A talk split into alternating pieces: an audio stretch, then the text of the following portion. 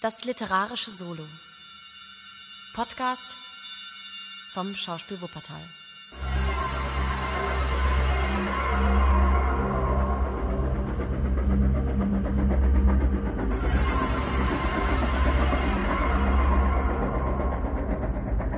Das Tal des Grauens. Zweiter Teil. Die Rächer. Zweites Kapitel. Der Logenmeister. Gelesen von Martin Petschan. McMurdo war eine jener Naturen, die sich schnell durchzusetzen verstehen. Man konnte ihn nicht übersehen, wo immer er auch sein mochte. In einer Woche hatte er sich bei Schafters bereits zu einer Persönlichkeit emporgeschwungen. Die zehn oder zwölf anderen Pensionäre, ehrenwerte Werkmeister oder kleine Angestellte aus den Kaufmannsgeschäften, waren Leute durchaus anderen Kalibers als der junge Ire.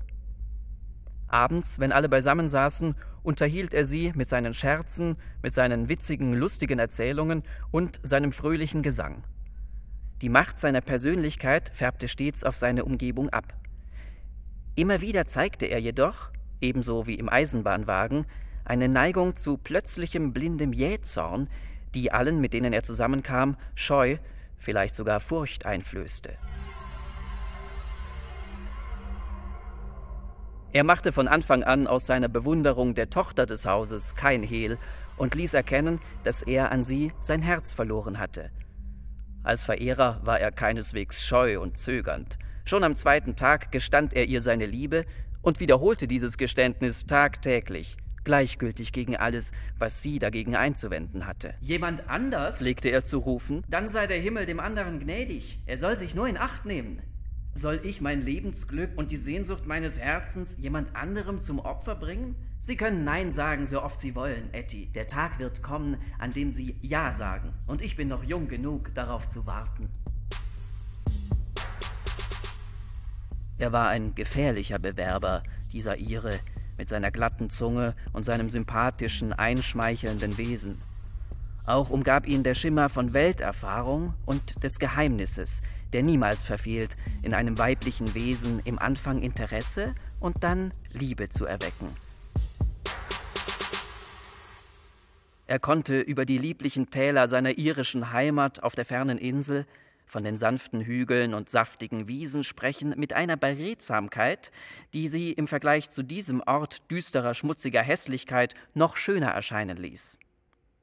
Außerdem erwies er sich vertraut mit dem Leben in den großen Städten des Nordens, Detroit, den großen Holzplätzen Michigans, Buffalo und Chicago, wo er in einer Sägemühle gearbeitet hatte. Danach kam die Romantik, die Andeutung von ungewöhnlichen Erlebnissen, die er in der einen jener großen Städte hatte, so ungewöhnlich und so geheimnisvoll, dass er darüber nicht sprechen konnte. Er ließ nur gelegentlich Bemerkungen über einen plötzlichen Abschied, den Bruch alter Bande und die Flucht in eine neue Welt fallen, die in diesem trübseligen Tal endigte. Etty hörte ihm zu, mit dem Schimmer von Mitleid und Mitgefühl in den dunklen Augen, zwei Gefühlsmomenten, die meistens so rasch und naturgemäß zu Liebe führen. Es war McMurdo, als einem Menschen von guter Bildung, gelungen, zeitweise Beschäftigung als Buchhalter zu finden. Da ihn die Arbeit tagsüber gefesselt hielt, hatte er noch keine Gelegenheit gefunden, sich bei der Loge des Ordens der freien Männer zu melden. Er sollte jedoch bald daran erinnert werden, als ihm eines Abends Michael Scanlon, der Logenbruder, den er in der Bahn getroffen hatte, einen Besuch abstattete. Scanlon, ein kleiner, nervöser, dunkeläugiger Mann mit scharfen Gesichtszügen, schien sich über das Wiedersehen aufrichtig zu freuen. Nach einem oder zwei Glas Whisky kam er mit der Sprache über den Zweck seines Besuches heraus. Hören Sie, McMurdo, ich erinnerte mich Ihrer Adresse und so habe ich mir erlaubt, Sie aufzusuchen. Ich bin erstaunt, dass Sie sich noch nicht dem Logenmeister vorgestellt haben. Warum haben Sie McGinty noch nicht aufgesucht? Nun, ich musste mich doch nach Arbeit umsehen. Ich hatte genug damit zu tun.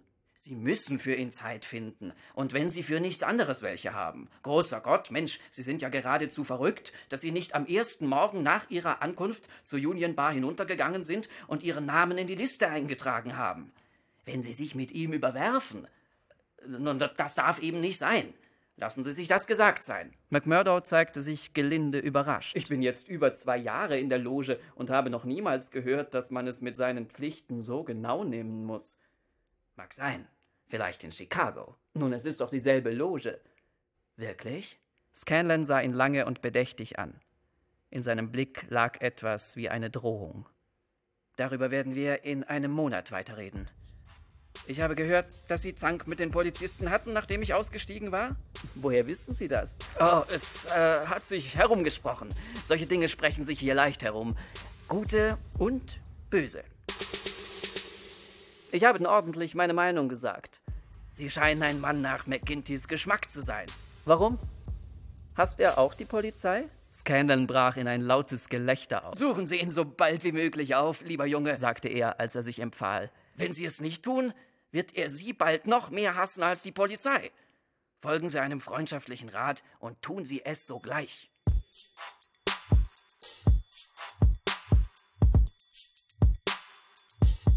Am selben Abend sollte McMurdo ein weiteres Erlebnis haben, das diesen Rat noch eindringlicher machte. Vielleicht waren seine Aufmerksamkeiten für Etty allmählich zu deutlich geworden, jedenfalls begannen sie sich sogar schon dem schwerfälligen Gehirn seines schwedischen Hausherrn aufzudrängen. Dieser winkte dem jungen Mann, ihm in sein Privatzimmer zu folgen, wo er ohne Umschweife auf den Gegenstand der Unterredung zu sprechen kam. Mir scheint, Herr, dass Sie Ihre Augen auf Etty geworfen haben. Stimmt das oder irre ich mich? Es stimmt. Nun gut, dann möchte ich Ihnen ohne Zeitverlust sagen, dass es zwecklos ist. Es ist Ihnen schon jemand zuvorgekommen. Das hat sie mir schon gesagt. Na also, wenn sie es Ihnen gesagt hat, können Sie Gift draufnehmen, dass es wahr ist. Hat sie Ihnen aber auch gesagt, wer der Betreffende ist? Nein. Ich fragte sie, aber sie wollte nicht recht mit der Sprache heraus. Sieht ihr ähnlich. Vielleicht wollte sie sie damit nicht erschrecken. Erschrecken? Ja, jawohl, mein Freund, erschrecken. Sie brauchen sich nicht zu schämen, vor ihm Furcht zu haben. Es ist Teddy Baldwin. Er ist ein Führer der Rächer. Der Pensionsinhaber dämpfte unwillkürlich seine Stimme, wie jeder Mensch, der über diesen fürchterlichen Geheimbund sprach. Der junge Mann fuhr auf. Wer sind diese Rächer? Jeder Mensch spricht von ihnen im Flüsterton. Die Rächer sind der Orden der freien Männer. Was? Ich gehöre selbst zu diesem Orden. Sie? Ich würde Sie nicht in mein Haus aufgenommen haben, wenn ich das gewusst hätte. Nicht einmal, wenn Sie mir 100 Dollar wöchentlich zahlten. Was ist denn los mit diesem Orden? Er bezweckt doch nur Wohltätigkeit und Kameradschaft. Vielleicht anderswo, aber nicht hier. Und wie ist er denn hier? Eine Mörderbande, das ist er hier. McMurdo lachte ungläubig. Wie wollen Sie das beweisen? Beweisen? Haben wir hier nicht 50 Morde gehabt, die das beweisen? Man braucht nur an Millman und Van Schost und die Nicholson-Familie, an den alten Haim, den kleinen Billy James und all die anderen zu denken. Beweisen! Gibt es etwa in diesem Tal einen Mann oder eine Frau, denen all dies unbekannt ist? Lieber Freund, sagte McMurdo ernst, entweder nehmen Sie zurück, was Sie da gesagt haben, oder Sie beweisen es. Eines oder das andere müssen Sie tun, bevor ich dieses Zimmer verlasse. Versetzen Sie sich doch in meine Lage. Ich bin hier ein Fremder und gehöre einer Verbindung an, die nach meinem besten Wissen vollkommen harmlos ist. Sie ist über die ganzen Staaten verbreitet. Überall gilt sie als ehrenwert und harmlos. Ich bin gerade im Begriff, mich hier eintragen zu lassen, und nun kommen Sie und erzählen mir, dass es eine Mörderbande ist, die sich die Rächer nennt. Nach meinem Dafürhalten müssen Sie sich entweder entschuldigen oder mir eine Aufklärung geben über das, was Sie gesagt haben. Ich kann Ihnen nur sagen, was die ganze Welt weiß. Die Leute hängen zusammen wie ein Clan. Wer einen von ihnen beleidigt, hat es mit der ganzen Bande zu tun. Das weiß jedes Kind hier. Es handelt sich wahrscheinlich um ganz gewöhnlichen Tratsch. Was ich haben möchte, sind Beweise. Wenn Sie hier lange genug gewohnt haben, werden Sie sich um Beweise nicht zu sorgen brauchen. Aber Sie sind ja selbst einer von der Bande.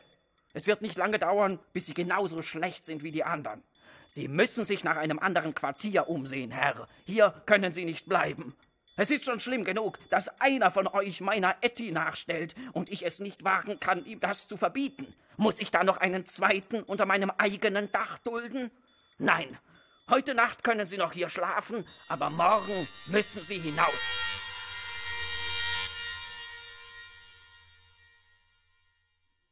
So wurde McMurdo nicht allein aus seinem gemütlichen Heim, sondern auch von dem Gegenstand seiner Liebe verbannt. Er fand sie am selben Abend allein im Wohnzimmer sitzen und schüttete ihr sein Herz aus. Ihr Vater hat mir gekündigt, sagte er. Ich würde mir nichts daraus machen, wenn es sich nur um mein Zimmer handelte. Aber, Etty, obwohl wir uns erst eine Woche kennen, sind Sie bereits mein Alles geworden, und ich kann nicht mehr ohne Sie leben. Seien Sie doch still, Sie dürfen so nicht sprechen, sagte das Mädchen. Ich habe Ihnen doch schon gesagt, dass es für Sie zu spät ist. Es ist bereits ein anderer da, und wenn ich ihm mein Ja-Wort auch noch nicht gegeben habe, so kann ich es doch keinem anderen geben. Wenn ich der Erste gewesen wäre, hätte ich dann Aussicht gehabt, Etty? Das Mädchen schlug die Hände vors Gesicht. Wollte Gott, dass Sie der Erste gewesen wären, schluchzte sie. Etty, ich beschwöre dich daran festzuhalten. Er hatte eine von Ettys Händen ergriffen. Wärst du imstande, diesem Manne dein und mein Lebensglück zu opfern? Folge der Stimme deines Herzens. Sie ist ein besserer Wegweiser als all das, was man dir vorerzählt. Sage, dass du die meine sein willst, und wir werden der ganzen Welt trotzen. Nicht jetzt. Doch, sogleich. Nein, nein, Jack. Er schlang seine Arme um sie. Nein, nein, Jack, ich, ich kann es hier nicht sagen. Kannst du mich nicht mit dir fortnehmen? Ein innerer Kampf zuckte einen Augenblick lang über McMurdos Gesicht, wich jedoch in wenigen Sekunden einem Ausdruck starrer Entschlossenheit. Warum nicht hier? Du bist mein und ich lasse dich nicht, was auch immer kommen möge. Warum können wir nicht zusammen fortgehen? Nein, Etty, ich kann nicht fort. Aber warum? Ich, ich könnte niemals wieder der Welt in die Augen schauen, wenn ich mich von hier vertreiben ließe. Außerdem, was haben wir denn zu fürchten? Sind wir nicht in einem freien Land und Mitglieder eines freien Volkes? Was können uns denn die Leute anhaben, wenn ich dich liebe und du meine Liebe erwiderst? Das verstehst du nicht, Jack. Du bist noch nicht lange genug hier. Du kennst diesen Baldwin nicht. Du kennst noch nicht die Rächer. Nein, ich kenne sie noch nicht, aber ich fürchte sie auch nicht und halte nichts von den Leuten. Ich habe oft genug unter rauem Volk gelebt, und anstatt mich vor den Leuten zu fürchten, ist es gewöhnlich dazu gekommen, dass sie mich zu fürchten lernten. Jawohl, Etty, die ganze Sache ist ein aufgelegter Wahnsinn. Wenn dein Vater recht hat und diese Leute hier im Tal tatsächlich Verbrechen über Verbrechen begangen haben, warum, frage ich dich, ist noch keiner zur Rechenschaft gezogen worden? Weil kein Mensch wagt, gegen sie als Zeuge aufzutreten. Er würde es nicht vier Wochen überleben. Dagegen haben die Leute immer Zeugen in Bereitschaft, die beschwören, dass die Täter zur Zeit der Tat meilenweit von der Stätte des Verbrechens entfernt waren. Das alles musst du doch gelesen haben, Jack. Man sagt doch, dass die Zeitungen in den ganzen Staaten voll sind davon. Nun, ich habe einiges darüber gelesen, aber ich muss gestehen, dass ich es für müßiges Gerede hielt.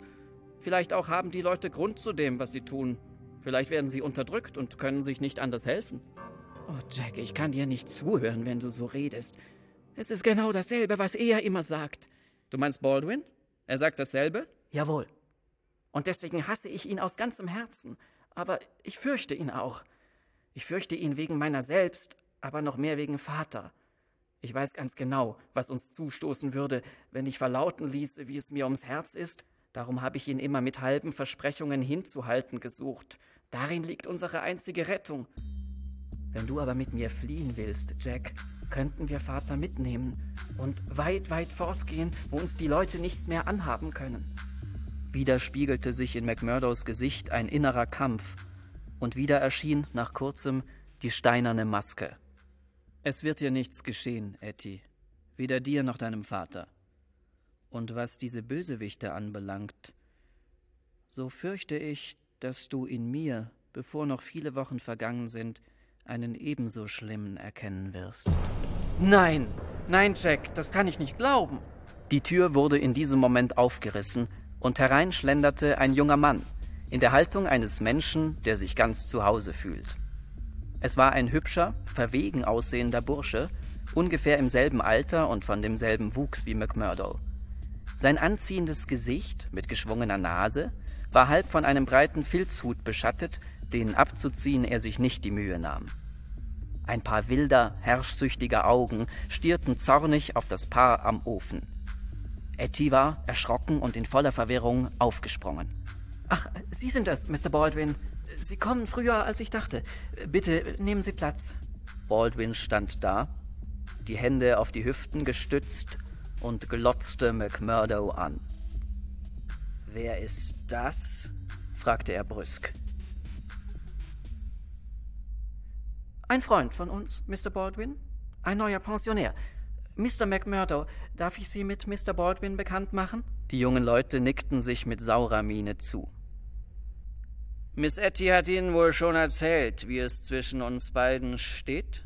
Wenn Sie bestimmte Beziehungen meinen, von denen ich gehört haben soll, befinden Sie sich im Irrtum. So, so. Nun, dann hören Sie eben jetzt davon. Diese junge Dame gehört mir. Lassen Sie sich das gesagt sein. Und ein Spaziergang draußen wird Ihnen sehr gut tun. Danke verbindlichst, aber ich habe keine Lust dazu. Nein? Grimmiger Zorn flammte dabei in den frechen Augen des Mannes auf.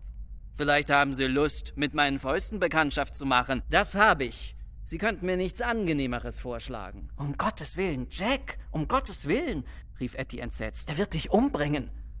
Also so weit sind wir schon? Bis zu lieber Jack seid ihr schon gekommen? Ted, seien Sie doch vernünftig. Wenn Sie mich wirklich lieb haben, zeigen Sie sich großmütig. Ich glaube, Etty, wenn du uns allein lassen würdest, könnten wir unseren Streit besser und schneller schlichten. Oder vielleicht kommen Sie mit mir ein bisschen auf die Straße hinunter, Baldwin. Wir haben einen schönen Abend und sicherlich gibt es irgendwo einen freien Platz in der Nähe. Mit Ihnen werde ich schon fertig werden, ohne mir die Hände beschmutzen zu müssen. Sie werden sehr bald wünschen, niemals einen Fuß in dieses Haus gesetzt zu haben. Warum nicht gleich jetzt? Ich tue, was mir beliebt, Mister, und suche mir den Zeitpunkt, der mir passt, selber aus.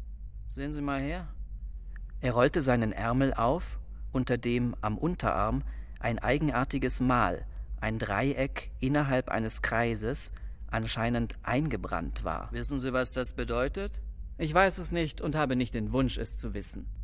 Nun, Sie werden es erfahren. Darauf können Sie Gift nehmen, und zwar bevor Sie einige Tage älter geworden sind. Miss Etty kann Ihnen etwas davon erzählen. Und du, Etty, du wirst noch auf den Knien vor mir herumrutschen. Hörst du, Mädel? Auf den Knien. Und dann werde ich dir sagen, was deine Strafe sein wird. Du hast gesät, und so wahr ich hier stehe, du wirst ernten. Mit einem wütenden Blick auf beide schwang er sich herum, und einen Augenblick später hörte man die Eingangstür mit Getöse zuschlagen. McMurdo und das Mädchen verharrten eine Zeit lang in völligem Schweigen.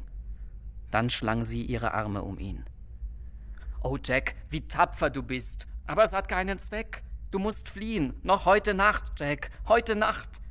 Er wird dir ans Leben gehen. Ich las es in seinen Augen. Was hast du denn für eine Aussicht gegen diese Bande mit McGinty und der Macht der Loge hinter sich? McMurdo löste sich zärtlich aus der Umarmung, küsste sie und schob sie sanft auf ihren Stuhl zurück. Nein, nein, du kannst über mich ganz beruhigt sein. Ich bin selbst einer von den Freimännern, wie ich deinem Vater bereits gesagt habe, und bin wahrscheinlich nicht einmal besser als die anderen. Darum darfst du keinen Heiligen aus mir machen. Vielleicht wirst du auch mich hassen, nachdem ich dir das gesagt habe. Jack, das kann ich nicht. Und wenn ich hundert Jahre alt würde, ich habe gehört, dass es anderswo nichts Schlimmes ist, ein Freimann zu sein. Und warum sollte ich daher etwas Schlechtes von dir denken? Wenn du aber einer bist, Jack, weshalb gehst du dann nicht hinunter und machst dich mit McGinty bekannt? Geh doch, Jack, geh, schnell. Sieh zu, dass du der Erste am Platz bist, bevor er die Hunde auf deine Fährte hetzen kann. Daran habe ich schon gedacht, sagte McMurdo. Ich werde sofort gehen und die Geschichte ins Reine bringen. Du kannst deinem Vater sagen, dass ich heute Nacht noch hier schlafe, mir aber morgen ein anderes Quartier besorgen werde.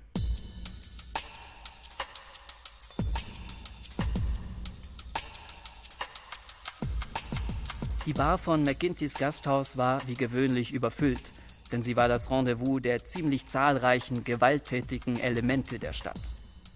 McGinty war unter diesen Leuten ziemlich beliebt. Seine gerade, aber herzliche Manier, mit ihnen umzugehen, war indessen nur eine Maske, hinter der sich gar manches verbarg. Abgesehen von seiner Beliebtheit war schon die Furcht, die er der ganzen Stadt, vielleicht sogar der ganzen Gegend einflößte, Veranlassung genug, um seine Bar zu füllen, denn jedermann wollte sich mit ihm gutstellen. Außer der geheimen Macht, über die er verfügte und die er, wie man sagte, in einer rücksichtslosen Weise gebrauchte, besaß er noch eine öffentliche Machtstellung als Stadtrat und Referent des Verkehrswesens, die er sich mit den Stimmen seiner zahlreichen Anhänger aus den untersten Schichten der Bevölkerung ergattert hatte, denen er seinerseits mancherlei Dienste zu erweisen verstand. Obgleich die Steuern drückend waren, wurden alle öffentlichen Einrichtungen völlig vernachlässigt. Die Prüfung der städtischen Ausgaben lag in den Händen bestochener Revisoren. Der anständige Bürger war derartig verschüchtert, dass er sich ohne Widerstreben und ohne mit der Wimper zu zucken den Erpressungen der herrschenden Gilde unterwarf, aus Furcht, ihm könne sonst noch Schlimmeres widerfahren. So geschah es, dass von Jahr zu Jahr McGintys Brillantnadeln aufdringlicher und die goldenen Ketten, die sich über seine prächtigen Westen spannten, schwerer wurden. Sein Gasthaus erweiterte sich ständig, so dass man den Eindruck gewann, es würde einmal eine ganze Seite des Marktplatzes verschlingen. McMurdo stieß die Drehtür zu der Bar auf und bahnte sich einen Weg durch die Menge, die in dem von Tabakrauch und den Dünsten geistiger Getränke geschwängerten Raum lärmend herumsaß. Der Raum war prächtig erleuchtet. Das Licht der zahllosen Lampen wurde von den schwer vergoldeten Spiegeln, mit denen die Wände bedeckt waren, allseitig zurückgeworfen. An einem Ende der Bar stand, an den Bartisch gelehnt, ein großer, stattlicher Mann mit einer Zigarre im Mundwinkel, der niemand anders als der vielgenannte McGinty sein konnte. Er war ein Mensch von riesenhaften Ausmaßen, mit einer schwarzen Mähne, die vorn bis tief in die Stirn und hinten bis auf den Kragen fiel. Seine Gesichtsfarbe war so dunkel wie die eines Italieners. Seine kohlschwarzen Augen, die im Zorn leicht schielten, verliehen ihm ein eigenartig drohendes Aussehen. Aber trotz allem passte das rustikale Äußere dieses Mannes sehr gut zu dem offenen Wesen und zu der fast herzlichen Manier, die er seinen Mitmenschen gegenüber zur Schau zu tragen pflegte. Hier, würde man sich denken, haben wir einen offenen, ehrlichen Menschen vor uns, der das Herz auf dem rechten Fleck hat, wie brüsk und rau auch seine Ausdrucksweise sein mag. Erst wenn man einen Blick in seine glanzlosen, schwarzen Augen getan hatte, die tief und drohend in ihren Höhlen lagen, fühlte man jenen geheimen Schauder, den wir empfinden, wenn wir einem Menschen gegenüberstehen, in dem wir ungeahnte Möglichkeiten zum Bösen, gepaart mit Kraft, Mut und List erkennen. Nachdem McMurdo seinen Mann einer eingehenden Musterung unterzogen hatte, schlenderte er mit der ihm eigenen sorglosen Keckheit auf ihn zu und schob sich durch die kleine Gruppe von Männern, die ihn umgab, Speichellecker, die sich in die Gunst des mächtigen Mannes einzuschmeicheln suchten und über jedes geringste seiner Scherzworte in brüllendes Gelächter ausbrachen.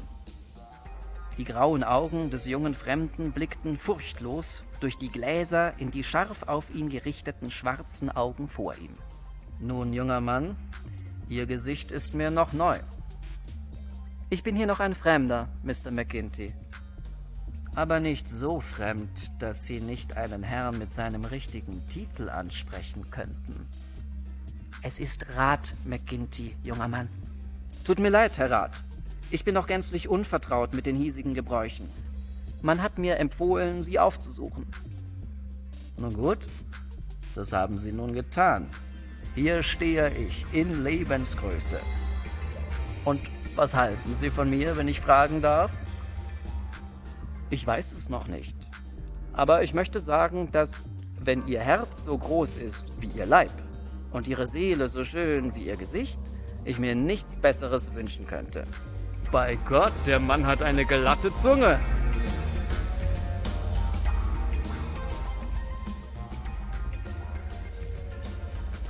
Sie sind also so freundlich, mit meiner Erscheinung zufrieden zu sein? Und man hat Ihnen empfohlen, mich aufzusuchen? Sehr richtig. Und wer war dieser Mann? Bruder Scanlon von der Loge 341 Vermissa. Herr Rat, ich trinke auf Ihre Gesundheit und auf unsere bessere Bekanntschaft. Er hob hierbei das Glas, das man vor ihn hingestellt hatte, an seine Lippen, indem er den kleinen Finger in einer eigenartigen Weise emporstreckte. McGinty, der ihn scharf im Auge behalten hatte, zog bei diesen Worten die Stirn kraus. Aha, das ist es also, sagte er. Das muss ich mir etwas genauer besehen, Herr McMurdo. Und lassen Sie sich gesagt sein, Herr McMurdo, dass wir die Leute nicht ohne weiteres als das nehmen, als was sie erscheinen wollen. Wir glauben ihnen nicht alles, was sie sagen. Treten Sie näher, hier, hinter die Bar. Es war ein kleiner Raum, auf allen Seiten von Fässern eingerahmt. McGinty setzte sich, nachdem er die Tür vorsichtig geschlossen hatte, auf eines von ihnen, biss nachdenklich in seine Zigarre und überflog McMurdo mit seinen unbehaglichen Augen. Ein paar Minuten lang herrschte völlige Stille. McMurdo hatte die Musterung, der er unterzogen worden war, mit unbefangen heiterer Miene ertragen. Die eine Hand hielt er in seiner Rocktasche, mit der anderen zwirbelte er seinen braunen Schnurrbart. Plötzlich bückte sich McGinty und zog einen gefährlich aussehenden Revolver hervor. Passen Sie gut auf, junger Mann. Wenn Sie glauben, mit uns Ihr Spiel treiben zu können, würde es Ihnen schlecht gehen. Das ist ein sonderbarer Empfang eines fremden Bruders seitens des Meisters einer verbündeten Loge, erwiderte McMurdo mit Würde. Dass Sie ein Bruder sind, müssen Sie uns erst beweisen. Und Gott sei Ihnen gnädig, wenn Sie es nicht können. Wo sind Sie eingetreten? Loge 29, Chicago. Wann? Am 24. Juni 1800. Wie hieß der Logenmeister? James H. Scott. Und wie der Distriktsmeister? Bartholomäus Wilson. Hm. Ihre Antworten klingen ja recht sicher. Was machen Sie hier? Ich arbeite, genauso wie Sie, verdiene aber wahrscheinlich weniger. Sie sind wohl einer von denen, die immer das letzte Wort haben müssen? Jawohl, das ist eine eigene Art von mir. Und sind Sie im Handeln ebenso flink wie mit der Zunge? Das haben Leute von mir behauptet, die mich gut kennen. Das werden wir vielleicht schneller, als Sie glauben, auf die Probe stellen können. Haben Sie etwas über die hiesige Loge gehört? Ich habe gehört, dass man ein Mann sein muss, um hier aufgenommen zu werden. Stimmt auffallend, Herr McMurdo. Und warum sind Sie aus Chicago fortgezogen? Ich will eher verdammt sein, als dass ich Ihnen das erzähle. McGinty riss die Augen auf.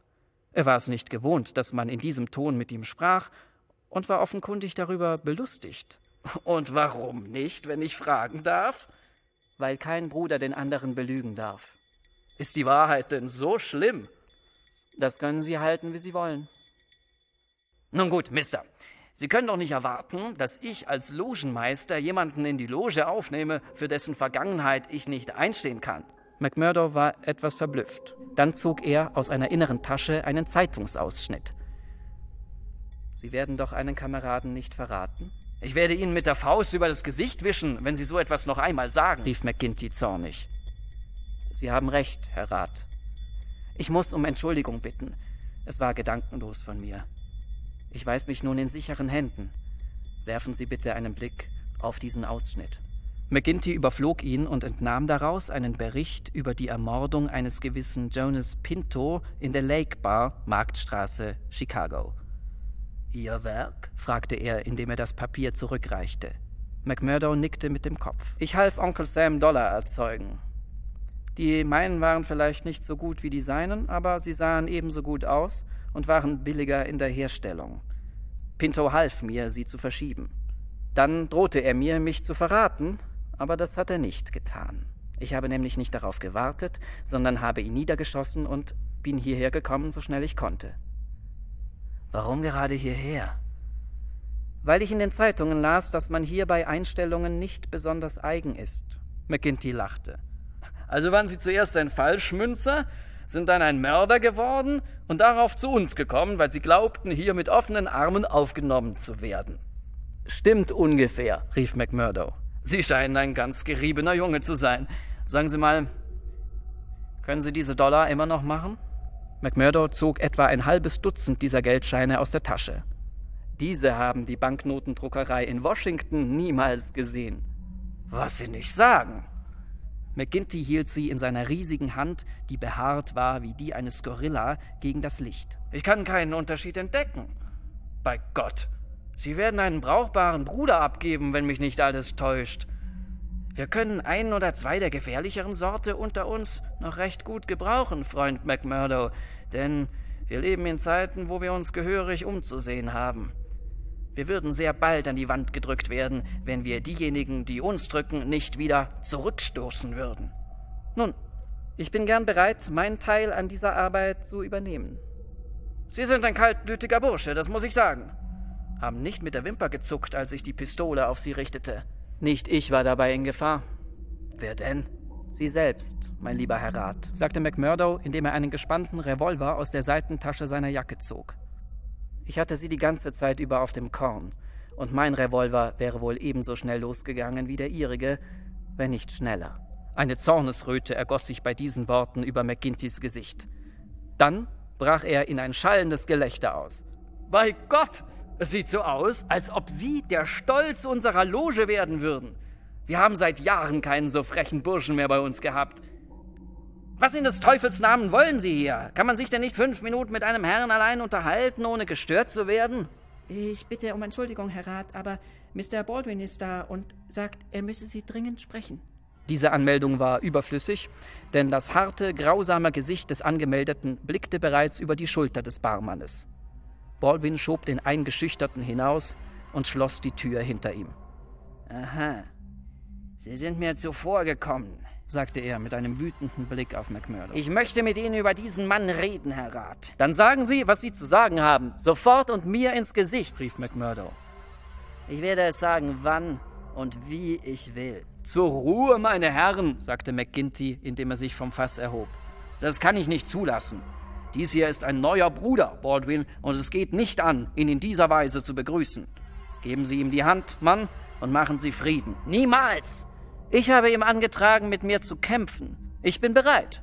Mit meinen Fäusten oder, wenn ihm das nicht passt, auf jede andere Weise, die er vorschlägt. Das ist die ganze Sache. Und ich bitte um Ihr Urteil, Herr Rat, als das eines Logenmeisters über zwei streitende Brüder. Um, um was handelt es sich denn? Eine junge Dame. Ich meine, Sie kann wählen, wen sie will. So, glauben Sie. Jawohl, das ist auch meine Ansicht, sagte McGinty. Als Brüder derselben Loge seid ihr gleich. Das ist also Ihre Entscheidung?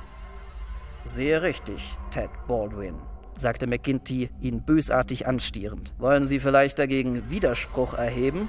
Sie entscheiden also zugunsten eines Mannes, den Sie heute das erste Mal sehen, gegen einen, der seit fünf Jahren mit Ihnen durch dick und dünn geht? Sie sind nicht auf Lebenszeit gewählt, Jack McGinty. Und bei Gott, wenn es wieder zur Wahl kommt. McGinty sprang wie ein Tiger auf ihn zu. Seine Faust schloss sich um des anderen Gurgel.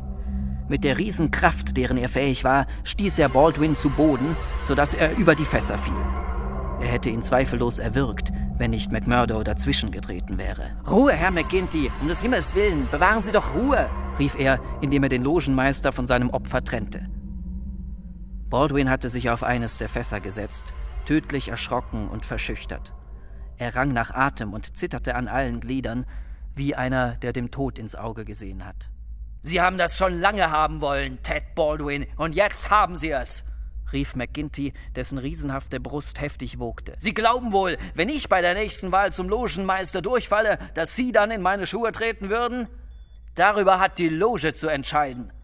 Aber das sage ich Ihnen. Solange ich der Loge vorstehe, wird kein Mann seine Stimme gegen mich oder meine Entscheidungen erheben. Ich habe nichts gegen Sie, murmelte Baldwin, seine Kehle betastend. Nun gut, rief der andere, indem er in seine gewohnte Manier brüsker Herzlichkeit zurückfiel. Dann sind wir also wieder alle gute Freunde und damit Schluss. Er nahm von einem der Regale eine Flasche Champagner und entkorkte sie. Kommt her, wir wollen den Versöhnungstoast der Loge trinken. Der löscht, wie ihr wisst, jede Feindschaft aus. Also, mit der linken Hand an der Kehle frage ich euch, Ted Baldwin Um was war der Streit? Die Wolken sind schwer, antwortete Baldwin. Aber sie werden sich auf ewig aufhellen. Und das beschwöre ich. Die beiden tranken, worauf dieselbe Zeremonie zwischen Baldwin und McMurdo wiederholt wurde. Nun also, rief McGinty, sich befriedigt die Hände reibend. Jetzt kein böses Blut mehr, sonst kommt die Sache vor die Entscheidung der Loge. Und solche Entscheidungen sind streng hier bei uns, wie Bruder Baldwin bereits weiß, und auch Sie, Bruder McMurdo, würden es bald erfahren, wenn Sie Streit suchen. Fällt mir nicht ein, sagte McMurdo und streckte Baldwin die Hand entgegen. Ich bin rasch dabei, einen Streit zu beginnen, aber ebenso rasch im Vergeben. Wahrscheinlich eine Schuld meines irischen Blutes. Für mich ist die Sache erledigt. Es blieb Baldwin nichts anderes übrig, als die ihm gereichte Hand zu ergreifen, denn die drohenden Augen des Meisters ruhten auf ihm. In seinem Gesicht deutete indessen nichts darauf hin, dass ihn die freundschaftlichen Worte des anderen berührt hatten. McGinty klopfte beiden auf die Schulter. Diese Weibsbilder, diese Weibsbilder! Man sollte nicht glauben, was sie für Unfrieden unter meinen Jungs stiften können. Der Teufel soll sie holen. Die letzte Entscheidung in dieser Sache liegt aber bei der Frauensperson. Wir in der Loge befassen uns mit solchen Entscheidungen nicht, und der Herr sei bedankt dafür. Wir haben schon genug mit uns selbst zu tun. Sie müssen in unsere Loge 341 eingeweiht werden, Bruder McMurdo. Wir haben hier unsere eigenen Arten und Methoden, die von denen in Chicago verschieden sind.